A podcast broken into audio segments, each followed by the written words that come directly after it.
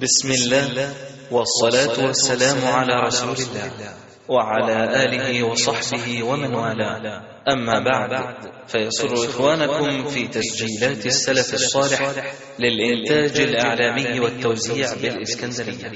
أن يقدموا لكم هذه المادة لفضيلة الشيخ فضيلة الشيخ مصطفى دياب. مصطفى دياب.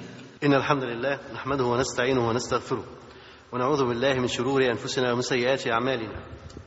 من يهده الله فلا مضل له ومن يضلل فلا هادي له وأشهد أن لا إله إلا الله وحده لا شريك له وأشهد أن محمدا عبده ورسوله صلى الله عليه وسلم.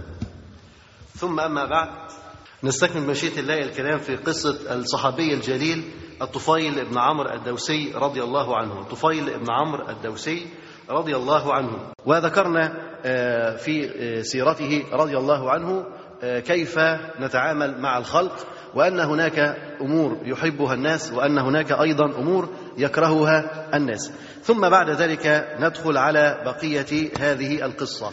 بعد ما ذهب إلى صنمه ثم حرقه أحرق معه كل ما تبقى من الكفر والشرك وعادت دوس مؤمنة مسلمة إلى النبي صلى الله عليه وسلم.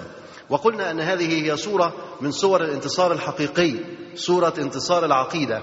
انتصار الدين انتصار الملة. فقد انتصر الطفيل بن عمرو رضي الله عنه حينما أسلم الناس وعادوا إلى ربهم تبارك وتعالى. ظل الطفيل بن عمرو الدوسي بعد ذلك ملازما لرسول الله صلى الله عليه وسلم حتى قبض النبي صلى الله عليه وسلم إلى جوار ربه. منذ أسلم القوم وعادوا إلى النبي صلى الله عليه وسلم ماذا فعل الطفيل؟ لازم الرسول صلى الله عليه وسلم.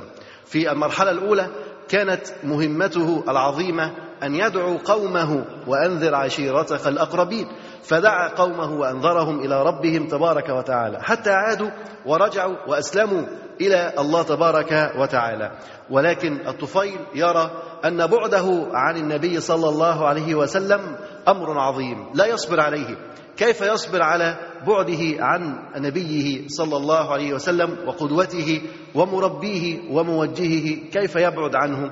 فلازم النبي صلى الله عليه وسلم. لازمه حتى قبض صلى الله عليه وسلم. وكان من شأن الطفيل رضي الله عنه هذه الملازمة الشديدة التي لم تكن فيه وحده رضي الله عنه. بل إذا نظرنا إلى معظم أصحاب الرسول صلى الله عليه وسلم. تجد أن الواحد منهم إذا أسلم لازم النبي صلى الله عليه وسلم. يقول فلازمه ملاذمة العين لأختها وتارة أخرى يقول فلازمه ملاذمة الظل لصاحبه. يعني لا يفارقه. تخيل كده ظلك ممكن يفارقك؟ مش ممكن طبعا. لا يمكن. طالما هناك ظل لا يمكن أن يفارقك الظل. لا أنت تسير يمين وهو يسير يسارا. لكن اتباع وملازمة وانقياد تام فلازمه ملازمة الظل لصاحبه. هكذا أيضا فعل الطفيل رضي الله عنه لازم النبي صلى الله عليه وسلم حتى قبض حتى قبض. وهنا نرى صبر الطفيل رضي الله عنه. وهذا لابد أن يكون. المربي يصبر ويتحمل وكذلك من يتربى يجب أن يصبر ويتحمل. إلى متى كان الصبر؟ إلى أن مات النبي صلى الله عليه وسلم. إلى أن فارق الرسول صلى الله عليه وسلم الحياة وهو يربي وهو يهذب وهو يدعو وهو يعلم وهو ينقذ هذه الأمة. فالنبي صلى الله عليه وسلم ما ارتاح ما ارتاح أبدا منذ أن نزل عليه الوحي وبدأ الأمر وقال النبي صلى الله عليه وسلم لخديجة رضي الله عنها مضى عهد النوم يا خديجة. مضى عهد النوم يا خديجة. كان زمان. قبل الرسالة قبل المهمة الصعبة قبل التكاليف الشرعية قبل هذه الأعباء العظيمة كان من الممكن أن ننام كان من الممكن أن نستريح. لكن بعد وأن أصبحت داعية إلى الله تبارك وتعالى وتحمل هم الإسلام فلا يجوز ولا ينبغي لك أن ترتاح وتنام. فمن طلب الراحة ترك الراحة. من طلب الراحة الأخروية والخلود في هذه الحياة السرمدية الأبدية لابد أن يترك تلك الراحة الدنيوية. يتعب يكد ويجتهد في هذه الدنيا حتى يلقى أجره عند ربه تبارك وتعالى. الطفيل بن عمرو الدوسي أدرك ذلك جيدا ولذلك لازم النبي صلى الله عليه وسلم. وملازمة المربي لها أثر عظيم. فأنت إذا لازمت المربي فإنك أولا تتربى بأخلاقه وتتهذب بآدابه وتتعلم من علمه كذلك. أما إذا فارقته فإن هذه الأشياء تنقصك وهذا فرق كبير بين من يسمع شريط وبين من يجلس إلى محاضر ويخاطبه ويعاشره ويخالطه ويتكلم معه ويتحاور إليه. فرق كبير بين أن تعيش مع المربي وبين أن تسمع المربي. هذا يختلف عن هذا. أنت إذا سمعت فإنك تستفيد بالمعلومة فقط. أما إذا عشت وحضرت وتأثرت وتربيت فإنك تتأثر بأشياء كثيرة قد لا تراها في الشريط. قد لا تراها في هذا الشريط المسموع. تتهذب وتتأدب كما كان يفعل هذا المربي. إذا ملازمة المربي مسألة عظيمة. بل هي من أيسر الطرق لنقل الخبرات. ومن أيسر الطرق لنقل الأخلاق والسلوكيات وحسن المعاملة وحسن العشرة إلى الآخرين. فأنت حينما تجلس إلى المربي قليلا وتنظر إلى فعله وتصرفه فإنك تفعل مثله. وهذا الذي فعلته ربما تحتاج لتعلمه أعوام. لكن المعلم يفعله في لحظة وأنت تفعل كما يفعل فتتربى بسرعة وتتهذب أخلاقك بسرعة لأنك على يد مربي يربي ويهتم ويعتني. فلازم الطفيل بن عمرو الدوسي رضي الله عنه النبي ملازمة شديدة. لازم الرسول صلى الله عليه وسلم حتى قبض. فلابد من التحلي بطول النفس. الإنسان لابد أن هو يكون عنده سياسة طول النفس. نحن نفتقد هذه السياسة في حياتنا. كل واحد منا إذا أراد أن ينهج نهج يحفظ كتاب يحفظ القرآن مثلا أو يفتح في السنة أو يفتح أي كتاب من كتب العلم تجد أن النفس القصير يبدو عليه سريعا. صفحات تمر أيام تمر وبعد ذلك الكتاب يبقى كما هو والصفحات تبقى كما هي لا تنزوي. قبل كده كان ممكن يفر له في اليوم 20 صفحة و30 صفحة وبعدين يبقوا 15 وبعدين يبقوا 10 وبعدين يبقوا 5 وبعدين الصفحة ما تتقلبش. بقى لها يوم واثنين وثلاثة وعشرة والصفحة ما اتقلبتش لماذا؟ ليس عندنا هذا النفس الطويل. طول النفس المصابرة الصبر والمصابرة. لازم النبي صلى الله عليه وسلم حتى قبض حتى قبض. ليس هناك فتور ليس هناك ملل ليس هناك يأس. ولكن استمرار في الطلب والتعلم والتأدب والتهذب بآداب النبي صلى الله عليه وسلم. هذه السياسة نحتاج إليها. طول النفس أن نبدأ المشاريع ونتمم هذه المشاريع. ولكن كم من مشروع بدأناه ثم توقفنا. كل واحد أكيد له مع نفسه طرف ونوادر. كم من مشروع بدأه ثم توقف. بعد حين طال هذا الحين أو قصر تجد توقف. ولذلك أي أخ يبقى ملتزم تقول له أنت ملتزم إمتى؟ يقول لك بقالي عشر سنين ملتزم. تقول ما شاء الله ده أنت علامة. تيجي تقول له ماذا قرأت؟ ماذا درست؟ ماذا حفظت؟ قل لا شيء لا شيء لا شيء. كنت بحضر دروس كده بنتش بخطف بسمع. مش كده؟ هذه هذه العبارات التي تقال. لكن ماذا درست؟ ماذا تعلمت؟ هل تستطيع أن تعلم الآخرين؟ هل تستطيع أن تربي؟ هل تستطيع أن تفعل؟ لا يستطيع أن يفعل شيء. لماذا؟ لأنه لم يتربى لأنه لم يأخذ بهذه السياسة النفس الطويل. أن يصبر وأن يصمد. أنت حين تدعو الآخرين تجد نفسك تدعوه مرة اثنين ثم تقول هذا ليس فيه أمل. ليس فيه أمل ليس فيه رجاء. شوف غيره. لماذا لا تصبر؟ النبي صلى الله عليه وسلم ظل يدعو في مكة ثلاث عشر عاما يدعو المشركين وما زال يدعو أيضا في المدينة يصابر ويدعو إلى الله سبحانه وتعالى ويبتكر وسائل دعوة متعددة يدعو فيها إلى الله سبحانه وتعالى فلا يمل ولا يكل ولا يفتر عن مهمته وعن وظيفته التي يقوم بها الداعي إلى الله تبارك وتعالى فظل الطفيل رضي الله عنه ملازما للرسول صلى الله عليه وسلم حتى قبض. فالاستمرار والمصابرة شعار عظيم. لابد أن تتخذه في حياتك. الاستمرار والمصابرة. تستمر في الطاعة وتصبر. احبس نفسك على طاعة الله عز وجل. على إتمام المهام المطلوبة منك حتى تنجز هذه الأعمال. وحينما تتمها تشعر بالفرحة والسرور. فعلا الإنسان إذا أتم عمل معين. أنهيت كتاب. حاجة سهلة جدا. قريت كتاب من الجلدة للجلدة وليكن كتاب صغير من الكتب المعلقة هذه تحس أنك خلصت حاجة. تشعر بأنك أنجزت. تشعر بأنك حققت نجاحا. حتى وإن كان هذا النجاح نجاحا صغيرا لكنك تشعر بأنك حققت نجاحا. بل إنك تشعر بذاتك.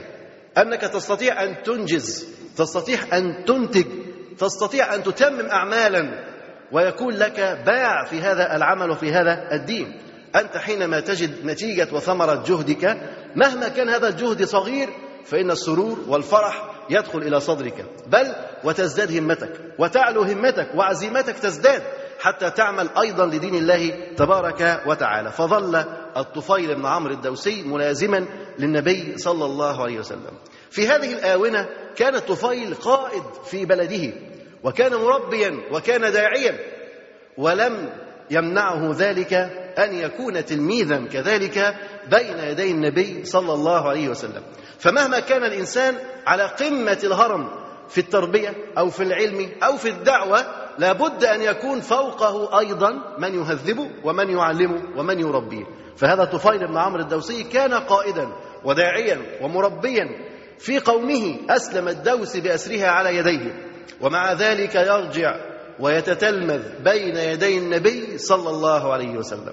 لابد من وجود المرجعية الكبيرة التي يرجع إليها ويستشيرها ويرجع إلى أقوالها وإلى آرائها. لابد أن يكون هناك منبعا صافيا يأخذ منه هذا الداعية مهما كبر ومهما على مقداره لابد أن يرجع.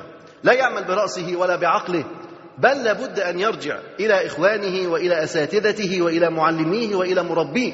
حتى يستفيد بعلمهم وخبرتهم وفوق كل ذي علم عليم. فالله سبحانه وتعالى جعل الناس طبقات.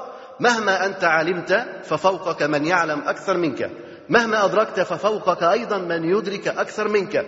فلا بد أن تبحث إلى من هو أعلى منك وتأخذ منه وتستفيد من علمه وما عنده حتى ترتقي وتصعد إلى العلا.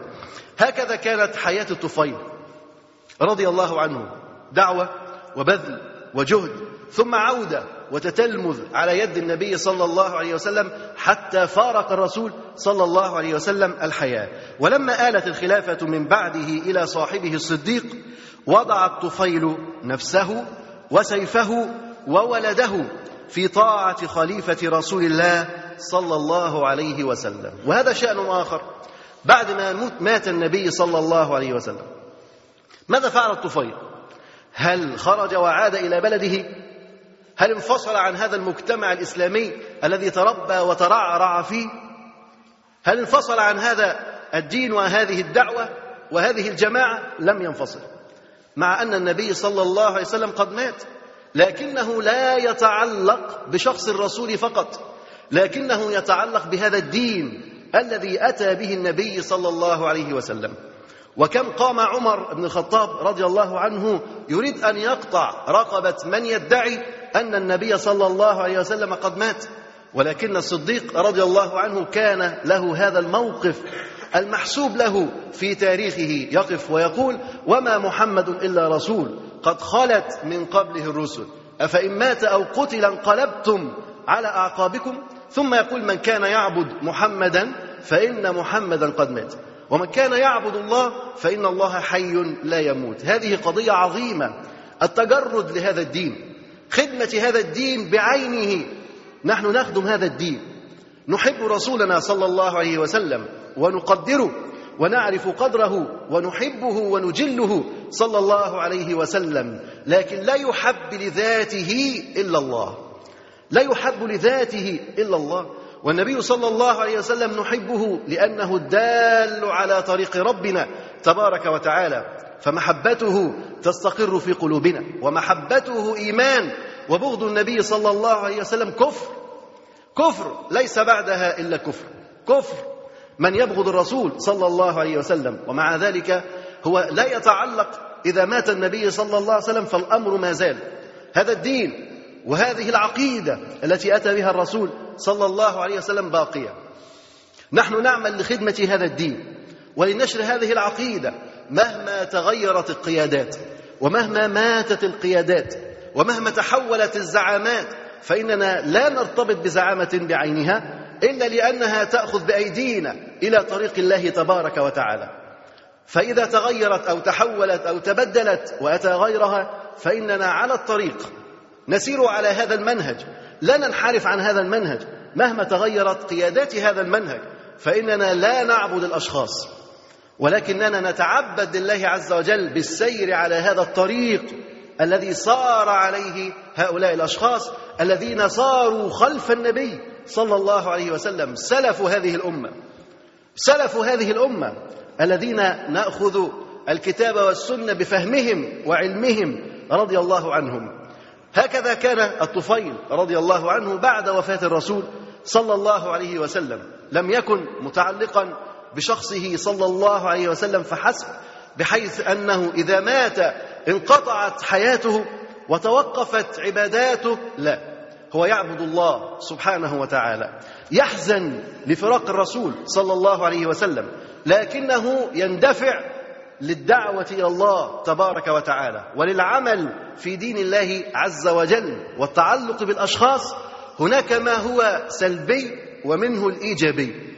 التعلق السلبي أنك تتعلق بالشخص سواء أنت مربي أو متربي. تتعلق بمن يعلمك أو بمن هو أكبر منك أو بمن يقودك أنت تتعلق به. ولكن هذا التعلق كما ذكرنا منه المحمود. إذا كان هذا التعلق تعلق لله تبارك وتعالى. لأن هذا الشخص يأخذ بيديك ويضعك على الطريق إلى الله سبحانه وتعالى. فلا بأس بهذا التعلق أنت تحبه وتوده وله عندك محبة ومنزلة ومكانة فلا بأس بهذا.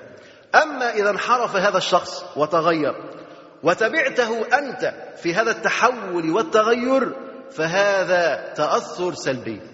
هذا تعلق سلبي التعلق الايجابي إنك تحب الشخص لأنه يعبد الله سبحانه وتعالى.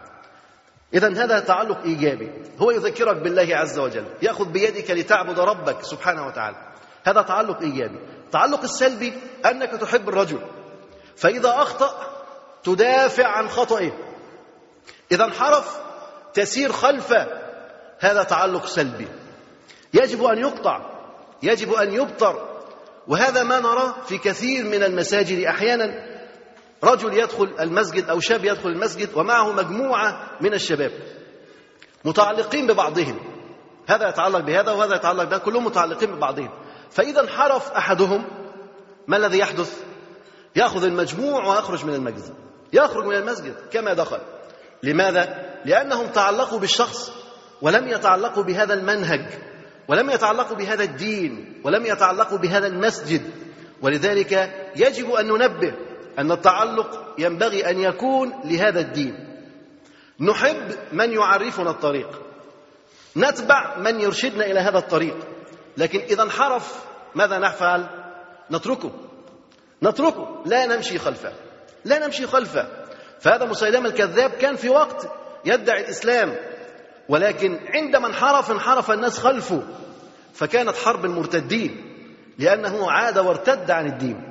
إذا التعلق هذا لابد أن ننتبه إليه منه الإيجابي ومنه السلبي. ليكن تعلقنا تعلقا ايجابيا. حبك حبك في الله. إذا أطاع الأخ ربه تبارك وتعالى فأنت تحبه في الله. وإذا عصى فأنت تبغضه في الله. هو هو نفس الشخص.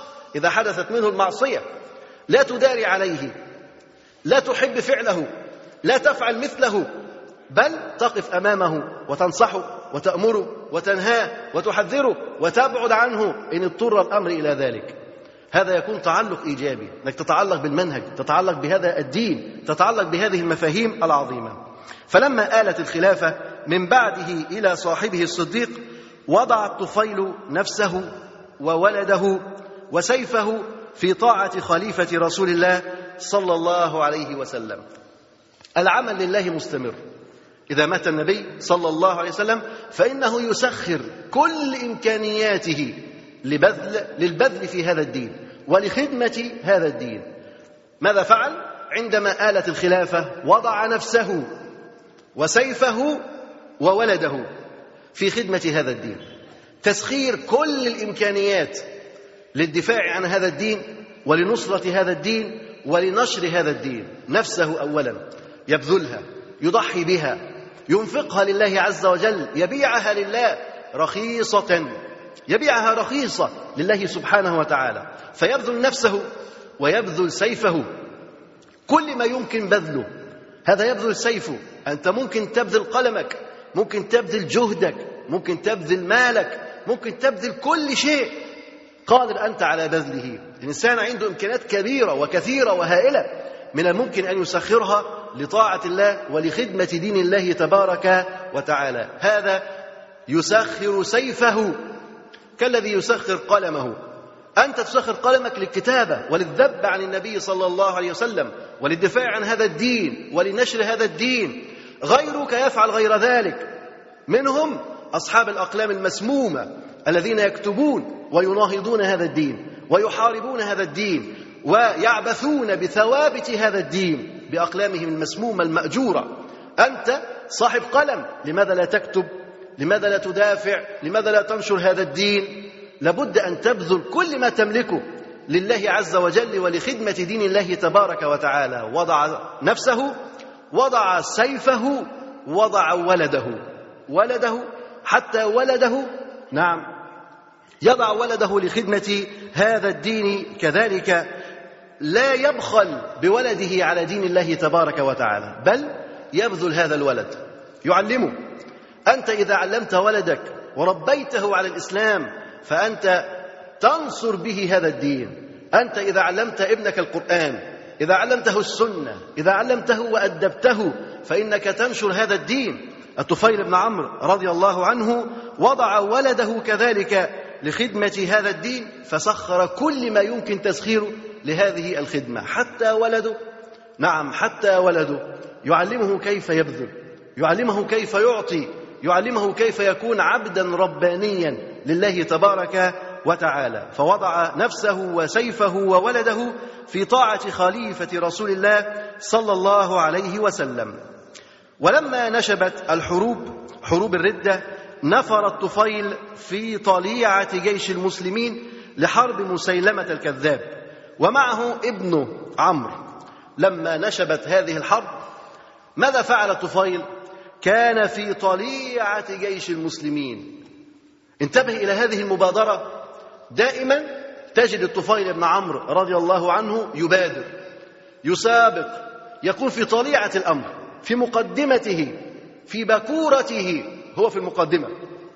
لا يتنحى لا يقول أنا في آخر الصف لا يقول أنا لسه جاي دلوقتي لا. يتقدم إلى الأمام في مرة يطلب من النبي صلى الله عليه وسلم أن يبعثه إلى هذا الصنم حتى يحطمه. فيلبي النبي صلى الله عليه وسلم ويبعثه. وهنا يكون في طليعة هذا الجيش. رجل تربى على المبادرة تربى على البذل لهذا الدين. لا يخاف لا يتراجع لا يتوارى ولكنه يتعلم كيف يبذل ويعلم الأجيال كيف يبذل لهذا الدين. يكون في طليعة هذا الجيش الذي يخرج لحرب المرتدين لأنه آمن بهذا الدين وآمن بالرسول صلى الله عليه وسلم. ولذلك لما مات النبي صلى الله عليه وسلم لم يتراجع بل قام لينشر هذا الدين وينشر هذه الدعوة في ربوع الأرض بل ويحارب من ارتد عنها. فخرج في طليعة جيوش المسلمين في بدايته في مقدمته فهو رجل مقدام. يحب دائما الإقدام على الأعمال الطيبة على أعمال البر على الأعمال الصالحة. ومعه من؟ ابنه عمرو. معه.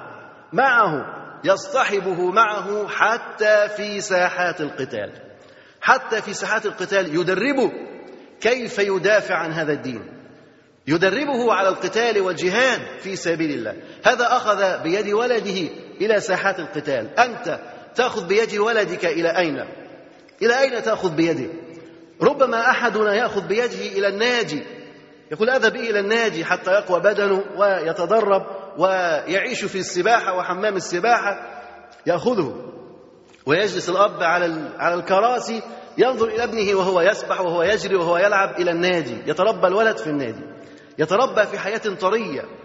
حياة لا يعرف فيها الشدة ولا القسوة لا يعرف فيها شيء.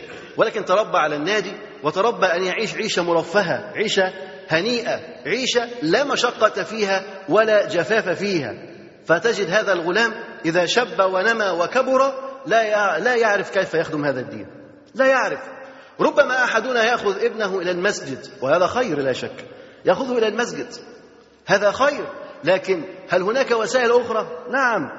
لا شك أن ناخذ لابد أن نأخذ بأيدي أبنائنا إلى كل طريق يقرب إلى الله سبحانه وتعالى. تدربه كيف يفعل أعمال الخير.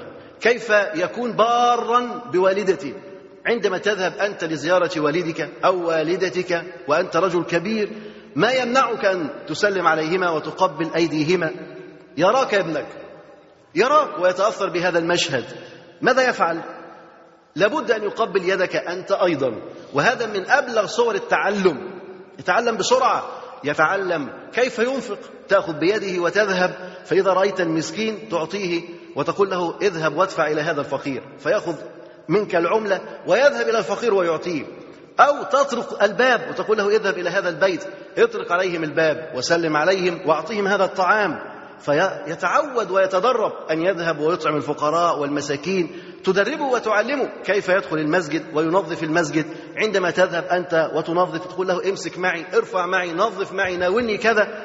عندما يكبر ويشب يتعلم كيف يفعل هذه الأشياء كلها. كيف يجاهد كيف يتصدق كيف ينفق كيف يصلي. ان تذهب لقيام الليل؟ تذهب لقيام الليل. لماذا لا تأخذ ولدك معك؟ تقول هذا طفل صغير دعه ينام يستريح الفراش الدافئ. لا تربيتك له أعظم وأهم من هذا الفراش الدافئ. تأخذه. بعضنا إذا رأى ابنه ينام في الفجر يقول هذا طفل صغير ليس عليه صلاة فجر اتركه شفقة لكنه إذا أقامه وجعله يتوضأ ويصلي فإن هذا مما ينقش على جدار قلبه لا ينسى بعد ذلك. أنه كان ينفق أنه كان يذهب إلى المسجد أنه كان يستيقظ لصلاة الفجر أنه كان يحافظ على الوتر أنه كان يفعل كذا وكان بارا بوالديه وكان يدعو إلى الله وكان يأمر بالمعروف وكان ينهى عن المنكر. عودوا أبناءكم كيف يفعلون هذا. حتى إذا كبروا وشبوا استطاعوا أن يكونوا دعاء إلى الله تبارك وتعالى. وقاد في هذا الدين العظيم. الطفيل بن عمرو يذهب إلى حرب المرتدين وكان يأخذ في يده ولده عمرو. عمرو يأخذه في يده كذلك. يقول ولما نشبت حروب الردة نفر الطفيل في طليعة جيش المسلمين لحرب مسيلمة الكذاب ومعه ابنه عمرو. أيضا الابن يلازم الأب. وكما ذكرنا أن الملازمة مسألة عظيمة. أدرك قيمتها وأثرها الطفيل عندما لازم الرسول صلى الله عليه وسلم. ولذلك كان حريصا أن يلازمه ولده. كان حريصا أن يلازمه ولده. الآن تجد مثلا بعضنا لا يريد أن يأتي بولده إلى المسجد. يقول في المسجد أولاد بيضربوه أولاد بيزعقوا له الناس بتزعق له تطرده بره المسجد ولا يأتي بولده إلى المسجد. لماذا؟ ادفع به إلى المسجد. ماذا يحدث إذا ضرب الغلام؟ ماذا يحدث يعني؟ ماذا يحدث إذا طرد مرة من المسجد؟ ما الذي سيحدث؟ طيب أنت خاطره واشتري له شيء من الحلوى وقل له معلش هذه المرة وانت انضبط والتزم ولا تحدث أصواتا وكذا وكذا. ويأتي الغلام ويتدرب على المجيء إلى المسجد وإلى بيت الله تبارك وتعالى. يقول وفيما هو في طريقه إلى اليمامة. الطفيل في طريقه إلى اليمامة تجهز وأخذ طليعة الجيش وبدأ يتحرك.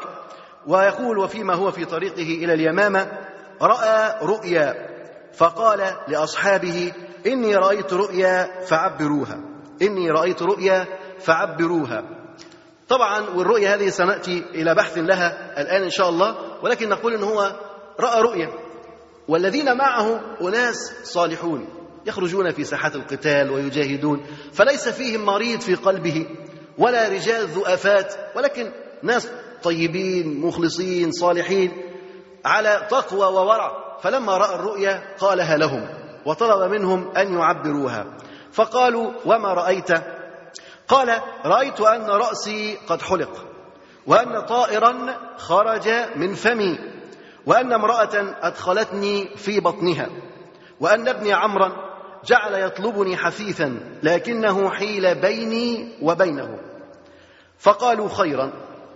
شفت الرؤيا رأى أن رأسه قد حلقت وأن طائر خرج من فمه وأن امرأة أدخلته في بطنها. رؤيا واضحة. فقال للناس يعني عبروا الرؤيا فقالوا خيرا. يعني مش غتش بالك. موضوع سهل. قالوا خيرا. حتى لا يقولوا له. هم يعرفون تعبير الرؤيا ويعرفون الخبر لكنهم ما أرادوا أن يقولوا له الخبر في وجهه. فقالوا خيرا خيرا. قال أما أما أنا والله لقد أولتها. هو كمان بيعرف يأول بس هو كان عايز يسمعها منهم. قال أما أنا فوالله قد أولتها. أما حلق رأسي فذلك أنه يقطع. رأسه ستقطع. وأما الطائر الذي خرج من فمي فهو روحي. إن روحه تخرج. وأما المرأة التي أدخلتني في بطنها فهي الأرض تحفر لي فأدفن في جوفها. هذه كانت الرؤيا وكان هذا تأويلها. قال وإني لأرجو أن أقتل شهيدا. وإني لأرجو أن أقتل شهيدا. إذا رأى الرؤيا وقال لهم عبروها. ما, ما أرادوا أن يعبروها ثم هو عبرها لنفسه. بين لهم أنه سوف يقتل رأسه ستقطع وأن سيدفن ويدخل في بطن الأرض ويموت شهيدا بإذن الله تبارك وتعالى. ثم يقول وإني لأرجو أن أقتل شهيدا. ثم نقف وقفة عند الرؤية وأقسام الرؤية حتى يعني نمر عليها مرورا سريعا. يقول فأما ما يراه النائم أحد ثلاثة. الإنسان لما بينام بيشوف إما واحد من ثلاثة أحد ثلاثة. إما أضغاث وتخليط من الشيطان أضغاث أحلام أضغاث وتخليط من الشيطان. زي مثلا هذا الرجل الذي أتى للنبي صلى الله عليه وسلم وقص عليه قصة فقال يا رسول الله رأيت فيما يرى النائم البارحة كأن عنقي ضربت فسقط رأسي فأتبعته فأخذته ثم أعدته مكانه. راجل حس إيه؟ شاف منامه إن رقبته اتقطعت ودي اتدحرجت جري وراها خد رقبته حطها فالنبي عليه الصلاة والسلام قال إذا لعب الشيطان بأحدكم في منامه فلا يحدثن به الناس. يعني دوت من لعب الشيطان ده أضغاث احلام زي ما أنت تحلم مثلا إنك أنت كنت طاير في بالونة في الهواء وبعد كده بالونة فرقعت أنت جيت نازل قامت جيت طيارة اطلقتك وقمت أنت مكمل المسيرة ثاني وقمت داخل على بلد ثانية أنت كده ما كنتش مستغطي دي أضغاث أحلام أضغاث أحلام فيقول النبي صلى الله عليه وسلم إذا لعب الشيطان بأحدكم في منامه فلا يحدثن به الناس. طبعا أنت مش شايف اللي أنت بتشوفه ده يعني حاجة غريبة وملهاش معاني ليس لها معنى. ولذلك ده يكون من أضغاث الأحلام ومن لعب الشيطان فلا تحدث به أحد. ما تقولش لحد عليه يعني اسكتوا وهو غالبا أنت سوف تنساه. يعني هذا الذي تراه أضغاث الأحلام غالبا. إذا استيقظت من نومك فإنك تنسى الحلم كله أو نصفه أو ثلاث أرباعه. نفسك مش فاكر منه حاجة. اللي أنت فاكره كله إن أنت كنت في بالونة طايرة. طب الحلم إيه؟ خلاص إيه فقدت الذاكرة مش فاكر منه حاجة. يقول فهذا من لعب الشيطان. وكذلك آه أن من تلاعب الشيطان الاحتلام الذي يوجب الغسل فلا يكون له تأويل. كذلك الإنسان لما يحتلم فهو دي بتبقى أضغاث أحلام يرى في منامه أي شيء مثلا قد يثير شهوته أو يحرك غريزته ويحدث مثلا خروج منية أثناء نومه فهذا من لعب الشيطان فلا يحدث أحد. ما تجيش بقى تصحى تقول أنا شفت كذا وحصل كذا لا. هذا معروف إن هو من أضغاث الايه الأحلام ومنه من فعل الشيطان. هذا أول شيء اللي هو أضغاث الأحلام. الثاني مما يراه النائم في نومه حديث نفس. مما يراه النائم في نومه حديث نفس.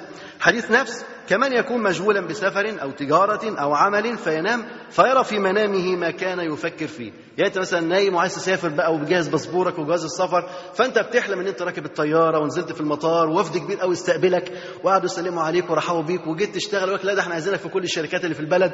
قعدت بقى أنت بتحلم. أنت بتحلم معاك يا دوبك جواز سفر ومش لاقي حاجة. دوت يعتبر إيه؟ هل ده أضغاث أحلام برضو؟ ها؟ ده حديث نفس ده حديث نفس. كذلك أيضا الطالب الذي يذاكر طبعا بيتخيل بقى إن هو دخل الامتحان ولا الامتحان سهل خالص وقلب الأسئلة لقاها محلولة. ده برضه حديث نفس لأن هو إيه نايم بيحلم ويفكر في الحاجات اللي هو شافها قبل كده فدوت من حديث النفس. طب حديث النفس دوت أيضا من لعب الشيطان أم لا؟ هذا ليس من لعب الشيطان هذا ليس من لعب الشيطان. وحديث النفس بيختلف عن أضغاث احلام أضغاث أحلام ممكن تزعجك. يعني ممكن تقوم من النوم تحس إن إيه؟ إن في حد كان بيخنقك وعايز يموتك. ده كابوس. مش كده بيقولوا عليه كابوس؟ ده أضغاث أحلام. أنت بتقوم متضايق. فغالبا أضغاث الأحلام أنت تقوم وأنت يعني في حزن أو في كآبة أو غير مسرور يعني. أما ال- النوع الثاني اللي هو آه، يعتبر آه، حديث نفس فهذا يعني لا يضر صاحبه. أنت بتبقى صاحي وفرحان لانك انت كنت بتحلم بحاجة كويسة انت كنت بتخططها بتخطط لمستقبلك. وحسيت بقى انك انت اتجوزت وخلفت وبقى عندك عيال وراحوا المدارس ومش عارف مين نجح ومين سقط وانت لسه هتخطب. لسه هتخطب وانت الأحلام دي كلها فانت حاجات بت- بتسعدك وتفرحك يعني. والثالث من ذلك الرؤيا الصالحة. هي ديت بقى الموضوع الرؤيا الصالحة. التي هي من الله عز وجل وهي بالنسبة للمؤمن جزء من 46 جزءا من النبوة. ولا شك أن من الرؤيا الصالحة رؤيا الرسول صلى الله عليه وسلم. يعني لو واحد رأى النبي عليه الصلاة والسلام في منامه بشكله بشكله بخلقته صلى الله عليه وسلم هذه رؤيا تكون رؤيا صالحة.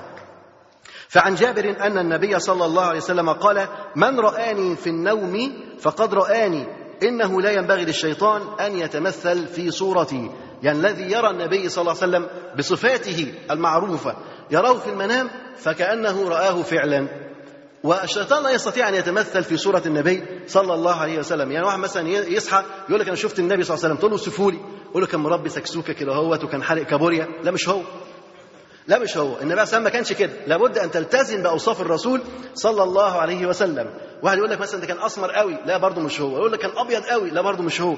لابد إن أنت يعني تتفق أوصاف التي رأيتها مع أوصاف الرسول صلى الله عليه وسلم. واحد يقول لك ريت إيه؟ النبي عليه كان طويل قوي طويل. بيخبط في السحاب. قول لا مش هو. لا مش هو برضه. النبي عليه ما كان هكذا. لم يكن طويل باين الطول ولا قصير بين القصر. يعني لا قصير متردد اللي الإنسان يبص له كده ومش عارف يشوفه من قصره ولا طويل فارع الطول ولكن كان وسط صلى الله عليه وسلم. فالذي يرى النبي صلى الله عليه وسلم بصورته فقد رآه. يعني كأنما رآه صلى الله عليه وسلم على الحقيقة. وفيما رواه أبو هريرة قال رسول الله صلى الله عليه وسلم إذا اقترب الزمان لم تكد رؤيا المؤمن تكذب. إذا اقترب الزمان لم تكد رؤيا المؤمن تكذب. يعني لما يقترب الزمان الرؤيا اللي انت بتشوفها رؤيا صالحة هذه الرؤيا تكاد لا تكذب. يعني تقع كما رأيتها. تقع كما رأيتها. ولذلك مثلا في ناس في أحياننا وقرننا اللي إحنا بنعيش فيه ده بيشوفوا رؤى والرؤى تتحقق فعلا. لأننا اقترب الزمان. النبي عليه السلام منذ بعث ويقول اقتربت الساعة. ويقول بعثت أنا والساعة كهاتين. ما بالك ونحن الآن في القرن الرابع عشر؟ فلا شك أن هذا اقتراب للساعة. فلما تقترب الساعة هكذا ما تكاد رؤيا المؤمن تكذب. وأصدقكم رؤيا أصدقكم حديثا. الإنسان صاحب الرؤيا الصادقة من هو صاحب الحديث الصادق. يعني أنت رجل لا تكذب في حياتك لا تتكلم بالكذب فأنت قد ترى رؤى صالحة صادقة تقع كما رأيتها. وأصدقكم رؤيا أصدقكم حديثا. ورؤيا المؤمن جزء من 46 جزءا من النبوة والرؤيا ثلاثة فرؤيا الصالحة بشرى من الله هو بقى بي النبي عليه الصلاة والسلام بيقسم الرؤيا بيقول الرؤيا ثلاثة فالرؤيا صالحة بشرى من الله الرؤيا الصالحة دي ربنا عز وجل بيبشر بها عباده يبشر بها عباده ورؤيا تحزين من الشيطان اللي هي أضغاث أحلام ورؤيا مما يحدث المرء نفسه اللي هي إيه؟ اللي هي حديث النفس. أما الرؤيا الصالحة فتكون واضحة المعالم، الرؤيا الصالحة تبقى واضحة. يعني تحس إن أنت إيه؟ إن أنت شايف حاجات معروفة. واحد يقول مثلا أنا شفت ديك أحمر أو ديك بني بعرف أحمر، خلاص ده ممكن ألاقي في الدنيا ديك بني بعرف أحمر، لكن واحد يقول لك لقيت ديك أخضر بعرف أزرق. طبعا مش معقول تيجي ما تجيش قليل قوي لما تيجي تلاقي ديك أزرق، حد شاف ديك أزرق قبل كده؟ فطبعا مش معقول. ده ممكن تلاقيه مثلا في الخضروات لكن في الطيور مش هتلاقيه. فرؤيا المؤمن تجد إنها واضحة محددة وغالبا الإنسان لما يصحى ما ينساهاش. بتبقى صغيرة فيها بعض الألفاظ وبعض الجمل وبعض المشاهد صغيرة. وأنت عندما تستيقظ من نومك لا تنساها. تتذكرها كأنك تعيش فيها. يقول فالصادقة تكون واضحة المعالم ليس فيها تخليط يعني ليس فيها من أضغاث الأحلام ولا من لعب الشيطان. يتذكرها صاحبها كأنه عايشها وهي إما تبشير يعني هذه الرؤية إما أنها تكون تبشير أو أنها تكون تحذير. يا تبشير يا تحذير. يبشرك الله عز وجل بخير أو يحذرك من شر قد يقع عليك. والله سبحانه وتعالى يقول الذين آمنوا وكانوا يتقون. لهم البشرى في الحياة الدنيا وفي الآخرة. فقال النبي صلى الله عليه وسلم عن البشرى هي الرؤيا الصالحة يراها المؤمن أو ترى له. الرؤيا الصالحة يراها المؤمن أو ترى له. يعني ممكن واحد يشوف لك مش لازم أنت اللي تشوف ممكن واحد يشوف لك رؤيا. وهذا الرجل يكون رجل صالح فيرى لك رؤيا. هذه الرؤيا أيضا تقع وأنت قد ترى رؤيا والرؤيا هذه أيضا تقع. وإما أن تكون تحذير من عدو أو خطر ينتظره. أما الحلم الإنسان بقى الذي يرى في منامه أضغاث أحلام يعني هو من وساوس الشيطان. حلم هذا من وساوس الشيطان. يكون غير محدد المعالم وفيه من التخليط والتخويف والتحزين الذي يضيق صدر من رآه ولا معنى له محدد وليس فيه تبشير ولا تحذير. وبالنسبة لوقت الرؤية الصالحة فأفضل أوقاتها يعني نصف الليل الآخر وقت نزول الرب سبحانه وتعالى نزولا يليق بجلاله. يعني أفضل وقت للرؤية الصالحة يعني في الثلث الأخير من الليل عند نزول الرب سبحانه وتعالى. يكون وبالنسبة لوقتها فالرؤيا الصالحة غالبا تكون في نصف الليل الآخر قبل الفجر أو بعد الفجر فإن هذا وقت انتشار الملائكة. ونصف الليل الآخر وقت نزول الرب عز وجل نزولا يليق بجلاله. أما الحلم غالبا يكون في أول النهار أو في وقت انتشار الشياطين أو في أي وقت. يعني ممكن أنت مثلا في الضحى تحلم في الظهر تحلم في أي وقت من أوقات انتشار الشياطين ممكن ترى هذا الحلم. ويقول ابن القيم رحمه الله وأصدق الرؤيا وقت الأسحار. أصدق الرؤيا وقت الأسحار فإنه وقت النزول الإلهي وقت النزول الإلهي. وقال البغوي رحمه الله ورؤيا الليل أقوى من رؤيا النهار. لما ترى رؤيا صادقة بالليل أقوى من الرؤيا التي تراها بالنهار. وأصدق ساعات الرؤيا وقت السحر. أصدق ساعات الرؤيا وقت السحر. وبالنسبة للرؤيا فعن أنس رضي الله عنه قال الرؤيا الحسنة من الرجل الصالح جزء من ستة وأربعين جزءا من النبوة. جزء من ستة وأربعين جزء من النبوة. هل النبوة تجزأ وتقسم؟ لا هي لا تجزأ ولا تقسم ولكنها تكون صادقة كصدق النبوة. تكون صادقة كصدق إيه؟ كصدق النبوة إن النبوة صادقة لا أحد يكذبها. الرؤيا الصالحة تكون جزء من ستة وأربعين جزء من النبوة يعني أيضا صادقة في معناها. يقول ومعناه أنها جزء من أجزاء علم النبوة. وعلم النبوة باقي والنبوة والنبوة غير باقية. علم النبوة باقي الدين باقي لكن النبوة نفسها غير باقية. والنبي صلى الله عليه وسلم يقول الهدي الصالح والسمت الصالح والإقتصاد جزء من خمسة وعشرين جزءا من النبوة. وقال ابن القيم رحمه الله الرؤيا الصالحة أقسام منها إلهام يلقيه الله سبحانه وتعالى في قلب العبد. الرؤيا الصالحة منها أقسام. القسم الأول منها إلهام. يعني مش لازم تشوف حاجة ولكن تلهم إن أنت تعمل كده أو ما تعملش كده. إلهام يلقيه الله في قلب الرجل الصالح. ومنها ما يضرب مثل مثل الملك يضرب لك مثلا. إنك أنت تشوف حاجات معينة. تشوف أشياء تشوف مثلا مسجد تشوف كعبة تشوف إن أنت بتحج تشوف إن أنت بتأكل إن أنت نايم فالملك يضرب لك أمثال. ومنها التقاء روح النائم بأرواح الموتى من أهله وأقاربه وأصحابه وغيرها. ساعات أنت نايم تقول مثلا أنا شفت النهارده في المنام جدي. تلتقي الأرواح هل هذا حقيقة؟ إن ممكن أرواح تلتقي فعلا في المنام تلتقي. في المنام تلتقي وممكن تحدثه ويحدثك لا بأس بهذا لا بأس بهذا. فده نوع من الرؤيا الصالحة. طب افرض أخبرك عن شيء. لو كانت رؤيا صالحة هذا الشيء ممكن يكون صادق وممكن يكون يقع هذا الشيء. ومنها عروج روحه إلى الله سبحانه وتعالى وخطابها له. بعض الناس يقول لك إيه أنا حسيت إن إيه إن روحي طلعت في السماء وإن أنا كنت بكلم ربنا سبحانه وتعالى. ماشي مفيش مشكلة. ممكن. هو يحلم بها مفيش مشكلة. ومنها دخول روحه إلى الجنة ومشاهدتها. واحد يقول لك أنا حسيت إن أنا مت وروحي طلعت وقعدت تطلع في السماء وقامت فتحت لها أبواب السماء ودخلت جوه الجنة وقعدت تحت الشجرة وقعدت بقى قاعد يحلم بالجنة واللي فيها. مفيش مشكلة.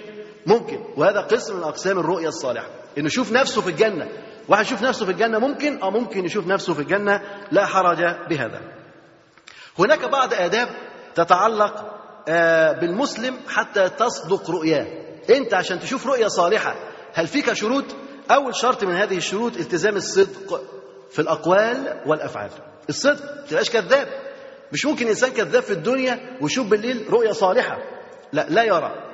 فالنبي صلى الله عليه وسلم يقول في آخر الزمان لا تكاد رؤيا المؤمن تكذب وأصدقهم رؤيا أصدقهم حديثا. أصدقهم رؤيا أصدقهم حديثا. والثاني أن المؤمن أن المؤمنين المؤمنين يعني آه، يقل عددهم في آخر الزمان فيحتاج إلى من يؤنسه. الرؤيا الصالحة ديت المؤمن بيرى نفسه في غربة ومتضايق بالنهار وفي ضغوط وفي كذا وفي كذا فأحيانا الرؤية ديت يعني تخفف عنه وتهون عليه. بسبب اختلاطه بإخوانه ومحبته لهم وقربه منهم واجتماعه معهم على طاعة الله سبحانه وتعالى. هذه من أسباب أنك ترى رؤيا صالحة.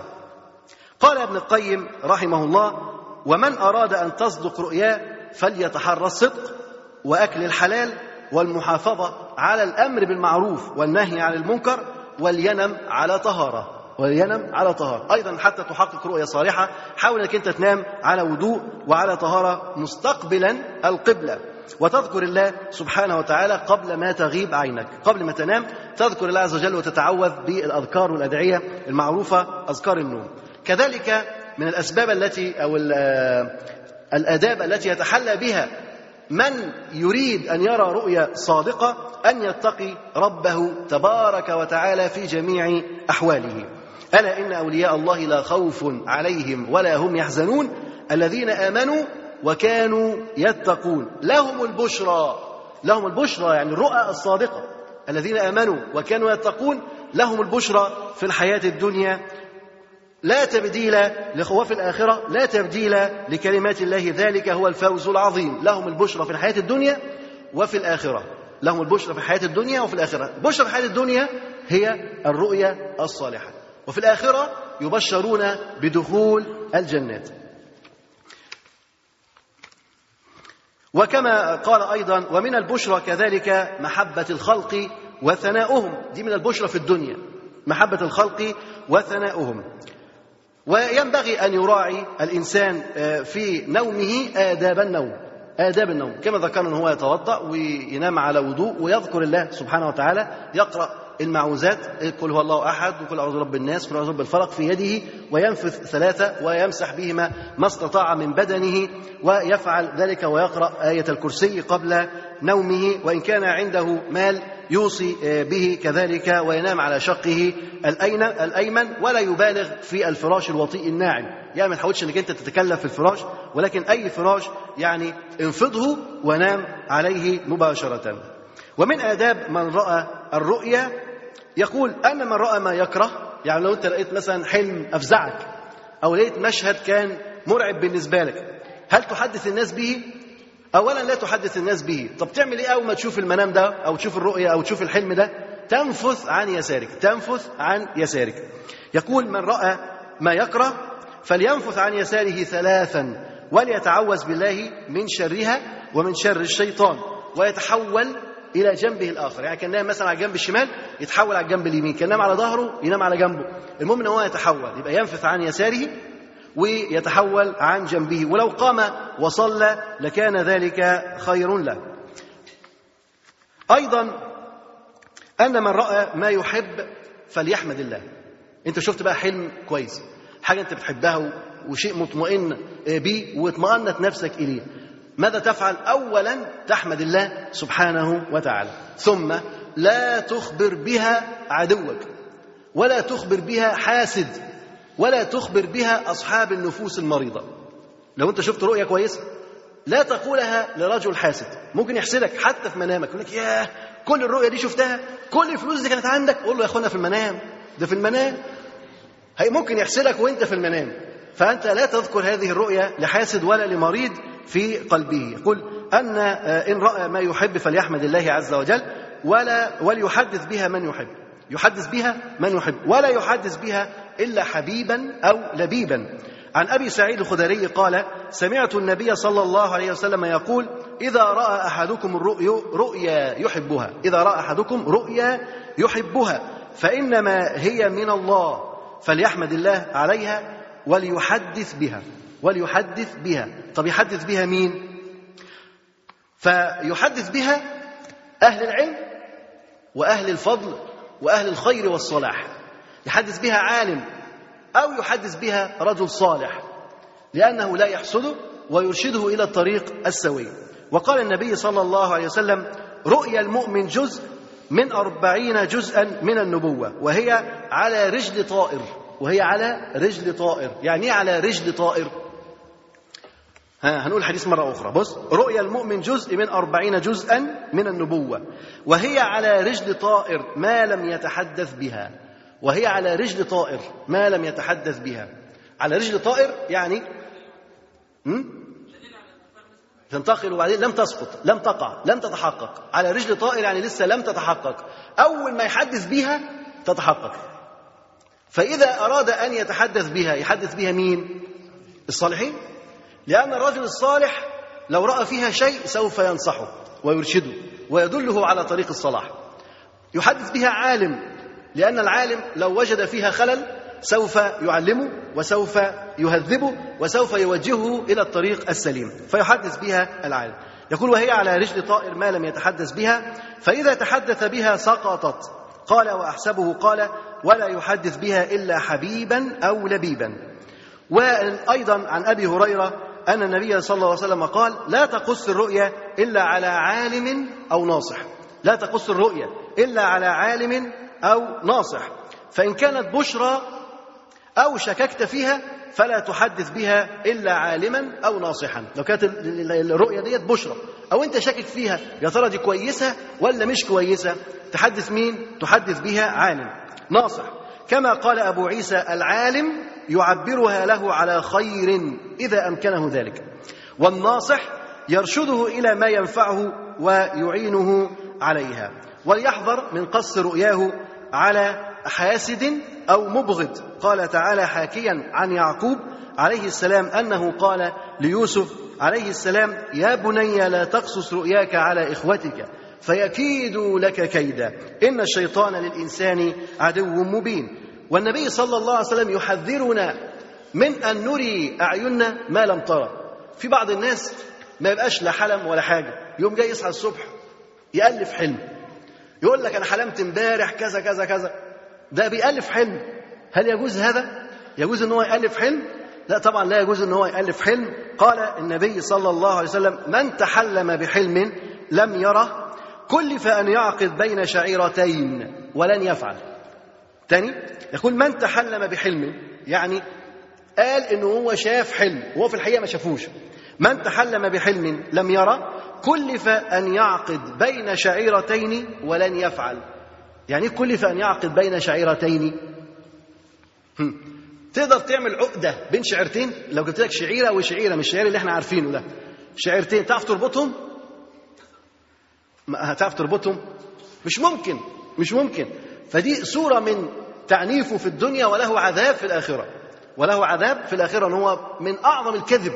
إن هو يري عينه ما لم ترى. يقول لك أنا شفت كذا وكذا وكذا وهو ما شافش حاجة. وقال النبي صلى الله عليه وسلم من افرى الفرى أن يري عينه ما لم ترى. من أعظم الكذب. إنك أنت توري عينك ما لم ترى إنك أنت تقول أنا شفت كذا وكذا وأنت لا شفت ولا عملت أي حاجة.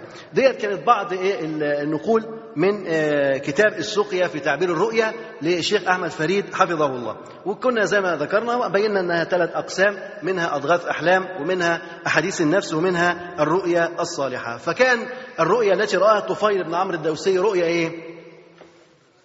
أضغاث أحلام بقى ولا رؤيا صالحة ولا حديث نفس؟ رؤيا صالحة. رؤيا صالحة. وكما ذكرنا أنه قال للناس الصالحين هذه الرؤيا أراد أن يسمع التعبير لكنهم لأنهم يعرفون معناها فقالوا له خيرا خيرا. ولما واحد يقول لك خيرا أنت لا تضغط عليه لا تقول له قولها لي عبرها لي. ربما هو يرى فيها شيء يسوءك ويريد أن يخفف عليك. يقول لك خير اطمئن استبشر خير إن شاء الله. يقول لك هذه العبارات حتى يريح قلبك. انت اسمع منه هذه العبارات ومرر هذه الرؤيا. ثم لابد أن ننظر لقضية الرؤى. هل الرؤية يتوقف عليها حكم شرعي؟ ها هل يتوقف على الرؤية حكم شرعي؟ يعني إحنا بنتكلم مع بعضينا يا ترى ال- الأذان مثلا ال- التاني ده بد- يوم الجمعة ده بدعة ولا مش بدعة؟ طب ال- السبحة دي بدعة ولا مش بدعة؟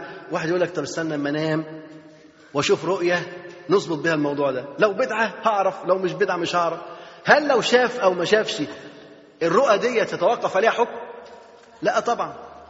لا طبعا لا يتوقف عليها حكم. طب يتوقف عليها عمل؟ إن أنا أعمل أو لا أعمل؟ لا لا يتوقف عليها عمل. هي مجرد إنها بالتبشير. بتبشرك بس إنك أنت بيطمئن قلبك وتستبشر ويت يعني تنشرح أساريرك لهذه الرؤية فقط. لكن لا يبنى عليها أي عمل ولا يتوقف عليها عمل. واحد شاف رؤية يقول لك لا أنا مش مسافر النهارده. لا ده تشاؤم بقى. ده تشاؤم وتطير. لا لا تفعل. الرؤيا لا ترد صاحبها. الرؤيا لا ترد صاحبها. ولكن هذه إما أنها تكون تحذير عشان تاخد بالك بس تاخد حذرك أو تكون تبشير حتى تتبشر وتطمئن وينشرح صدرك لما قضاه الله سبحانه وتعالى. فالرؤيا لا يؤخذ بها في القضاء. أنت مثلا راجل بتقضي بتحكم على الناس قريت القضية ومش عارف توصل لحل تقول طب استنى يمكن ربنا يفتح عليا؟ هتقوم تحكم على الراجل بالإعدام؟ ماذا ستفعل؟ لا الرؤيا لا يتوقف عليها حكم ولا يعمل بها لا في القضاء ولا في غيره ولكن كما ذكرنا هي للتبشير فقط. قال أما حلق رأسي فذلك أنه يقطع وأما الطائر الذي خرج من فمي فهو روحي وأما المرأة التي أدخلتني في بطنها فهي الأرض تحفر لي فأدفن فيها أو في جوفها. وإني لأرجو أن أقتل شهيدا صدق في طلب الشهادة وعلو همة. صدق في طلب الشهادة وعلو همة. يقول وإني لأرجو أن أقتل شهيدا مع أن الرؤيا بتبشره أنه سوف يموت شهيد ولكنه يقول وإني لأرجو أن أموت شهيد أو أقتل شهيدا. هو يعلم ابنه ويربي ابنه على علو الهمة لا على سفول الهمة. في ناس بتعود أبنائها إنها تمشي جوه الحيط. مش يقول له امشي جنب الحيط؟ أو امشي على لا ده بقول له امشي جوه الحيط. يقول له يا ابني سيبك من الحكومة سيبك من الناس سيبك من الدنيا سيبك من الشعب. امشي جنب الحيط خليك في حالك. كل واشرب واتجوز ونام وعيش ابن حلال خليك كويس خليك راجل سوي. هل هذه هي حياة سوية؟ إن هو يأكل ويشرب ويتزوج كما تفعل الأنعام؟ لا ليست هذه حياة سوية. بعض الناس يعود ابنه على سفول الهمة ويقول له الأمثال الدارجة. يقول له عيش نملة. تاكل إيه؟ تاكل إيه؟ يقول له كل تاكل سكر. عيش نملة تاكل سكر. انت عايز تاكل سكر تعيش متريح؟ عيش نملة. انظر. طب ما ممكن برضه يعيش أسد. ياكل لحمه لماذا يذكر له النملة؟ لأنها تمشي بجوار الحيط تمشي متخفية تمشي في هدوء تمشي في تكتم لا يراها أحد. ماشية في حالها. ماشية في حالها. طب وأنت انت برضه ماشية في حالك؟ ما فيش رجل يعمل في الدعوة ويمشي في حاله. أنت رجل تعمل في الدعوة لابد أن تتعرض للمشاق وتتعرض للاضطهادات وتتعرض للبلاء لابد أن تتعرض لابد أن تكون عالي الهمة. ذو قيمة ومبادئ في حياتك تتحرك بها. لا يكون عندك هذا السفول ولكن عندك الهمة العالية. إذا كنت عالي الهمة فلا ترضى بما دون الجنة. إذا كنت عالي الهمة فلا ترضى بما دون الجنة. فهو رضي الله عنه يقول وإني لأرجو أن أقتل شهيدا. لما في أجر الشهادة من يعني ثواب عظيم يدخل الجنة ويغفر له مع أول دفع من دمه. مع أول دفع من دمه يعني يغفر له ويبعث يوم القيامة وكلمه جرحه كما هو. اللون لون الدم والريح ريح المسك. هؤلاء أحياء عند ربهم. لماذا لا يسأل ربه الشهادة؟ ومن سأل الله عز وجل الشهادة بصدق بلغه إياها. بلغه إياها وإن مات على فراشه. بلغه إياه وإن مات على فراشه لصدقه لأن الله جل يعلم صدق قلبه. قال وإني لأرجو أن أقتل شهيدا. وأما طلب ابني لي فهو يعني أنه يطلب الشهادة التي سأحظى بها إذا أذن الله لكنه يدركها فيما بعد بكامل الرؤية. يقول أما طلب ابني لي فإنه سيحظى بالشهادة التي سوف أرزقها إن شاء الله. ولكنه بعد ذلك. يعني لن يموت في هذه المعركة ولكنه قد يرزق الشهادة في معركة أخرى. يقول وأما طلب ابني لي فهو يعني أنه يطلب الشهادة حتى الابن يطلب الشهادة. نعم إذا كان يأخذه في يده وهو يفعل كذا ويفعل كذا ويفعل كذا وهو في ساحة القتال وهو يطلب الشهادة لا يطلب الابن مثله؟ لابد أن يطلب مثله الشهادة. إذا كان الأب يطلب الدنيا فإن الابن سوف يطلب الدنيا. أما إذا كان الأب يطلب الآخرة فإن الابن قطعا سوف يطلب الآخرة. إذا نحن نربي الجيل نحن نربي أبناءنا نحن نرسم مستقبل هذه الأمة. فإذا كنا على سفول همة وعلى انحدار في أفكارنا ومبادئنا فإن الأجيال القادمة الصاعدة سوف تكون كذلك. سوف تكون كذلك. وإذا هذه أمانة لابد أن نقوم بحقها أن نبذل لهذا الدين. وأن نعمل لهذا الدين وأن ننقل تعاليم وقيم هذا الدين وننظر إلى سلفنا الصالح رضي الله عنهم خير سلف لهذه الأمة الذين علمونا كيف نبذل وكيف نضحي وكيف نجاهد وكيف نقاتل وكيف نعلم وكيف نتعلم وكيف نعبد كل هذا تعلمناه من سلفنا رضي الله عنهم. وفي معركة اليمامة أبلى الصحابي الجليل الطفيل بن عمرو الدوسي أعظم البلاء. دخلوا المعركة. حتى خر صريعا شهيدا على أرض المعركة. مش من أول ضربة ده قضى وقته في المعركة. يقاتل ويجاهد ثم خر صريعا على أرض المعركة. وأما ابنه عمرو فما زال يقاتل. فما زال يقاتل رغم أنه يرى والده قد قتل. وأدرج في دمائه ومات شهيدا لكنه لم يتوقف. نعم قد نفقد الأحباب أثناء المسير في الطريق. لكن هل هذا يجعلنا لا نستكمل مسيرتنا؟ لا يجب علينا أن نستكمل المسيرة ونسير إلى الله تبارك وتعالى وندعو إلى الله تبارك وتعالى مهما فقدنا من أحباب وأصدقاء في الطريق كثير جدا من إخواننا قد يسقط أثناء المسير نحزن لفراقهم ولكن هل نتوقف؟ هل نرجع؟ لا لا نرجع بل نستكمل المسير إن يكن فيه خير فسيلحقه الله بنا إن يكن فيه خير. هؤلاء المتساقطون على الطريق. إن يكن فيهم خير فسيلحقهم الله بنا. سيلحقهم بمن ساروا وتقدموا وانتقلوا. فما زال يقاتل حتى أثخنته الجراح. جرح جروح شديدة جدا رضي الله عنه. وقطعت كفه اليمنى. قطعت كفه اليمنى التي يمسك بها السيف. قطعت. يقول فعاد إلى المدينة مخلفا على أرض اليمامة أباه ويده. أباه ويده. رجع بعد ما انتهت المعركة لكن ماذا فقد؟ فقد والده وفقد كذلك يده اليمنى التي يقاتل بها والتي يعيش بها ويأكل بها ويتحرك فقد يده اليمنى. لكنه لا ينسى أن له يد يسرى. يقاتل ويجاهد ويبذل لأنه تعلم وتدرب أن يبذل لدين الله عز وجل. إذا فقد عضو فإن هناك أعضاء. إذا فقد مادة فإن هناك مواد أخرى من الممكن أن يبذلها لله تبارك وتعالى. لا يقول أنا أصبحت عاجز أنا لا أستطيع أن أبذل أنا لا أستطيع أن أفعل. لا. يبذل ويخدم هذا الدين بكل ما هو مستطاع. إذا فقد يده اليمنى فهناك يده اليسرى هناك رجلاه هناك عقله هناك وهناك نعم كثيرة من الله عز وجل بها علينا. وفي خلافة عمر بن الخطاب دخل عليه عمرو بن الطفيل فأتي للفاروق بطعام والناس جلوس عنده فدعا القوم إلى طعامه فتنحى عمرو عنه فقال له الفاروق ما لك؟ لعلك تأخرت عن الطعام خجلا من يدك. قال أجل يا أمير المؤمنين.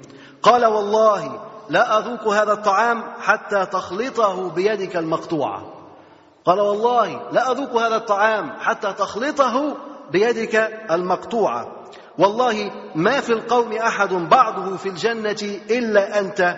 يريد بذلك يده التي تركها في أرض المعركة.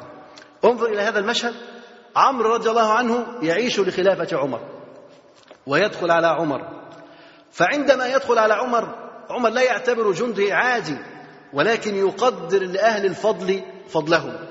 ولأصحاب القدر يعرف قدرهم عندما دخل عليه أجلسه وقدم لعمر الطعام وكان من شأنه ألا يأكل وحده. وهذه عادة المسلمين أنهم لا يأكلون منفردين لأن النبي صلى الله عليه وسلم أمرنا أن نأكل في جماعة وأن الطعام الذي تتكاثر عليه اليد الأيدي هو طعام ملؤه البركة. يبارك الله عز وجل في الطعام إذا تكاثرت عليه الأيدي. واحد بيأكل لوحده ممكن يفضل ياكل يأكل وما يشبعش. لكن لو أكل معه اثنين أو ثلاثة يشبع ويستغرب. يقول لك ده أنا كنت أظن أن الطعام مش هيكفي. هذه هي البركة. طعام الواحد كافي الاثنين وطعام الاثنين كافي الأربعة. والله سبحانه وتعالى يبارك في هذا الطعام. كما ذكرنا سابقا أن النبي صلى الله عليه وسلم أطعم ببعض الشعير وبعنزة صغيرة ألف رجل. ألف رجل. وأن أبو عبيدة بن جراح رضي الله عنه أكلوا من الحوت ثلاثمائة رجل وقد كانوا من قبل يأكلون تمرة في اليوم. تمرة في اليوم كانت تكفيهم. وبعد ذلك لما عثروا على هذا الحوت أكلوا منه شهرا حتى سمنوا. حتى سمنوا. فقد كانوا رضي الله عنهم يعني يعيشون للآخرة. لا يعيشون للدنيا فحسب. فقدم له الطعام فكما ذكرنا من عادته يدعو الناس فدعا القوم ليأكلوا معه رضي الله عنه. فتنحى عمر فتنحى عمرو. فتنحى عمرو طبعا وهذا فيه يعني مراعاة لمشاعر الجالسين. مراعاة لمشاعر الجالسين. هو إيده مقطوعة اليمنى التي سيأكل بها. فإن أكل بيده اليسرى أمام القوم ربما يسألون لماذا لا تأكل بيدك اليمنى؟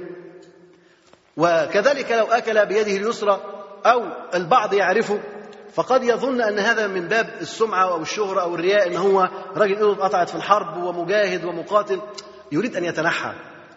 كذلك الإنسان إذا أكل مع رجل يده مقطوعة أو به عاهة واضحة أو ظاهرة ربما يتأذى ربما تتأذى لا تحب أن تأكل معه. فمن يعني حساب هذه المشاعر عمرو رضي الله عنه تنحى حتى لا يحرج أحدا وحتى لا يؤذي أحدا في مشاعره. لاحظ ذلك عمر بفراسته رضي الله عنه. لماذا تنحى هذا الرجل؟ رجل يده اليمنى مقطوعة. لماذا تنحى؟ لأنه تنحى لأنه خجل. خجل. فقال له عمر رضي الله عنه بصراحة لعلك تأخرت عن الطعام خجلا من يدك. يعني أنت مكسوف من إيدك. طب لماذا يذكرها؟ لأن دي شرف. إيد مقطوعة ليست مقطوعة في سرقة. ليست مقطوعة في سرقة. هناك من يسرقون ولا يجدون من يقطع أيديهم. لكن هؤلاء قطعت أيديهم لكنها قطعت لله تبارك وتعالى. فهو شرف له. فيقول له لعلك تأخرت عن الطعام خجلا من يدك. قال أجل يا أمير المؤمنين. مفيش بقى لا, لا والله لا مش قصدي لا أنا شبعان لا. هذا كذب. لو لا والله ولا مش هو تنحى لماذا؟ خجلا من يدك. قال تنحيت خجلا من يدك؟ قال نعم. قال أجل يا أمير المؤمنين. فقال عمر رضي الله عنه والله لا أذوق هذا الطعام حتى تخلطه بيدك المقطوعة. عمر الخطاب قال له والله ما أنا واكل الأكل ده غير لما تقلبه. بأن ايد بإيدك المقطوعه خلطه كده أهو. تخيل بقى أنت كده واحد إيده مقطوعة وهيخلط لك الأكل بإيده المقطوعة وبعدين أنت تاكله. نفسك مش جايباك تعدي الدبانة من فوق الطبق تقول كده والله ما أنا واكله. ليه؟ دي حتى ما نزلتش ما عملتش ترانزيت دي عدت على طول. برضه أنت مش تاكله يقول لك الدبانة عدت.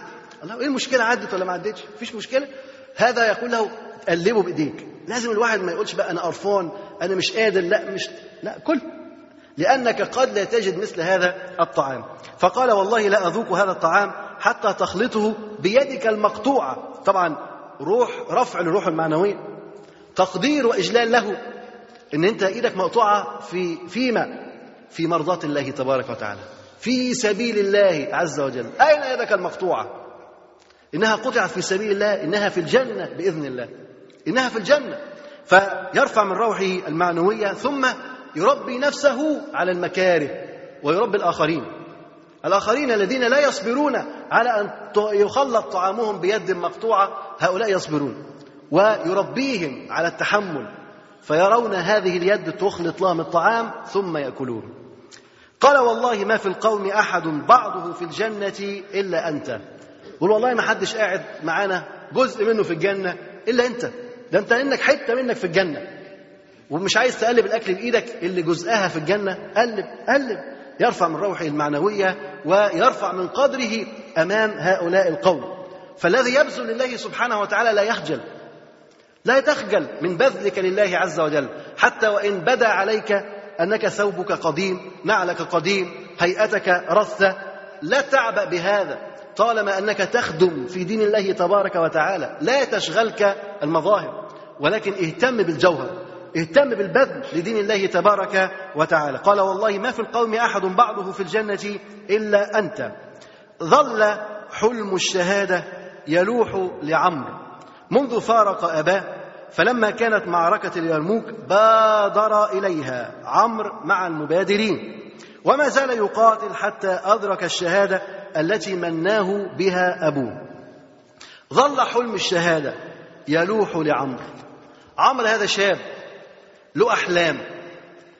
حلمه هي الشهادة. فما أحلامنا نحن؟ انظر إلى أحلام الشباب اليوم. كل واحد بيحلم بإيه؟ الراجل الطيب عايز يتجوز زوجة طيبة ويبني بيت طيب ويستقر. ده ده ابن حلال. عايز يعني يعيش عيشة طيبة. عايز يتزوج غيره فيما يفكر. بعض الناس يفكر إن هو يكون لاعب كرة مشهور. أو لاعب مصارعة محترف أو إن هو يكون مغني في أكاديمي ولا في غير أكاديمي. يظهر يبقى نجم لامع أو إن هو يكون ممثل أو إن هو يكون صاحب عقارات أو إن هو يكون كبير كبير عصابة أو إن هو يكون كذا أو كذا. ما في ناس بتبقى عايزة كده. واحد عايز يبقى رئيس عصابة ما حدش عمره حلم إنه يبقى رئيس عصابة. أكيد وأنت زمان في الثانوي كنت بتحلم إن أنت راجل رئيس عصابة وإنك أنت بتقطع الطرق. هذه أحلام. يعني تأتي إلى الشباب واحد عايز يكون يعني يعمل في قرصنة أي قرصنة قرصنة الكمبيوتر قرصنة البشر واحد عايز يكون قناص هدفه إن هو يكون قناص عشان يسرق الناس زي التوربيني كده. واحد مثلا عايز يطلع فوق القطورة هدفه كده إن هو يكون فوق الجميع يركب القطر يبقى فوق عشان يبقى فوق الجميع. واحد هدفه إن هو يكون له سلطه وشهرة واحد هدفه وهدفه وهدفه دي أحلام الشباب. مش كده؟ أحلام الشباب واللي مش ملتزمين عايز بقى يحب واحدة وعايز يبقى فيه حياة غرامية ومش عارف إيه ويتجوز عرفي خمسة ستة يبقى على ذمته 12 واخد بالك؟ أحلام برضه أحلام. كل واحد بيحلم لكن تخيل عمرو بيحلم بإيه؟ كام واحد مننا كان بيحلم بالشهادة؟ دي مفيش نسبة. مش كده؟ مفيش نسبة. ده إحنا ممكن نخاف نقول يا هنموتوا؟ مش كده؟ هنموت؟ وهنسيب الدنيا؟ إحنا لسه في ريعان الشباب ده إحنا لسه على البوابة ده إحنا لسه ما دخلناش دنيا. مش كده؟ مش ده اللي هنسمعه؟ لكن عمرو رضي الله عنه كان يحلم بالشهادة. يحلم. راجل كان بيقاتل بعد موت أبوه يقاتل حتى تقطع يده. وبعد ذلك يحلم أيضا بأن ينال الشهادة التي مناه بها والده. فرق كبير جدا بين أحلام من تربوا على البذل والعطاء لهذا الدين وأحلام من عاشوا أمام الكمبيوتر والفيديو والقنوات الفضائية والتلفزيونات بين أحلام من عاشوا في النوادي والطرقات. فرق كبير جدا بين أحلام من لهم هموم وبين أحلام من يعيشوا للدنيا ويا ليتهم يعرفوا كيف يعيشون. دول بيعيشوا في الدنيا ومش عارفين يعيشوا. يعني لا يعرفون ولا يجدون. واحد عايز يبقى مليونير لكن مش عارف مش قادر لا يجد فرص عمل ولا يجد البطالة منتشرة. يعني يوم ما يبقى يحب يبقى رجل ذو مال وذو وجاهة من أين يحصلها؟ واقعيا لن يحصلها. واقعيا لن يحصلها. يريد أن يكون رجل غني من أين يحصل المال؟ لا يجد احتقار لرؤوس الأموال. رجال معروفين هم الأغنياء. دولة فيها طبقية في كذا وفي كذا وفي كذا. حتى الدنيا مش عارف يعملها. حتى اللي عايز يحلم إنه يبقى نجم. برضه بتوع النجوم معروفين وهي وسايط ومحدش راح يبقى نجم. واللي عايز يبقى لاعب كرة محترف عشان يتباع بمليون وباتنين مليون برضه مش هيبقى لاعب كرة محترف. مش عارف كله بالوسايط. حتى الكورة بالوسايط. حتى الكورة بالوسايط. اذا حتى في هذه الدنيا التي يعيش من أجلها الشباب لا يستطيع أن يحصلها. لا يستطيع أن يحصلها. يصاب بقى بالكبت والكآبة والحزن والانتحار ويشتغلوا في تجارة المخدرات والهيروين والبودرة والحشيش والبيسة وغيره. ليه؟ فراغ بقى. فراغ. هذا انحراف. يعني لا طالوا آخرة ولا طالوا دنيا. لا هم بذلوا للآخرة وضحوا للآخرة ولا ضحوا في هذه الدنيا وبذلوا لهذه الدنيا حتى يأكلوا منها. لا يجدون. إذا الأولى بهم وأولى بنا جميعا أن نرجع إلى ربنا تبارك وتعالى. ولتكن أحلامنا. كيف نخدم هذا الدين؟ كيف نبذل لهذا الدين؟ كيف نموت شهداء في سبيل هذا الدين؟ لماذا لا نفكر؟ حتى التفكير حرام؟ يعني أنت لو فكرت أنك تموت شهيد يعتقلوك؟ ده بحلم يا إخوان. ده مجرد حلم. وفيما أذكر أن رجل كان يحلم طرفة كده قبل ما ننتهي فدي حقيقية خلي بالك. واحد كان بيحلم إنه راكب موتوسيكل. ده أيام كارتر. كان بيحلم إن هو راكب موتوسيكل. ووراه واحد فالمهم التوموسيكل بيجري فدخلوا على كارتر موتوه. فالمهم ظهر الموضوع ده كان في الصعيد مع احترامنا لاخواننا في الصعيد. فالمهم واحد من اللي شافوا الرؤية ديت راح للشيخ بتاع الجامع وقال له أنا شفت إن أنا راكب على التوموسيكل وقتلت كارتر. فطبعا قال لك بس ده الموضوع وراء إرهاب وتطرف. وكان أيام بقى 94 والإرهاب. فقام جاي راح الراجل بلغ في في في الجهات المعنية وقال لهم في ناس هنا حلمت إنها راكبة الموتوسيكل ومش عارف إيه.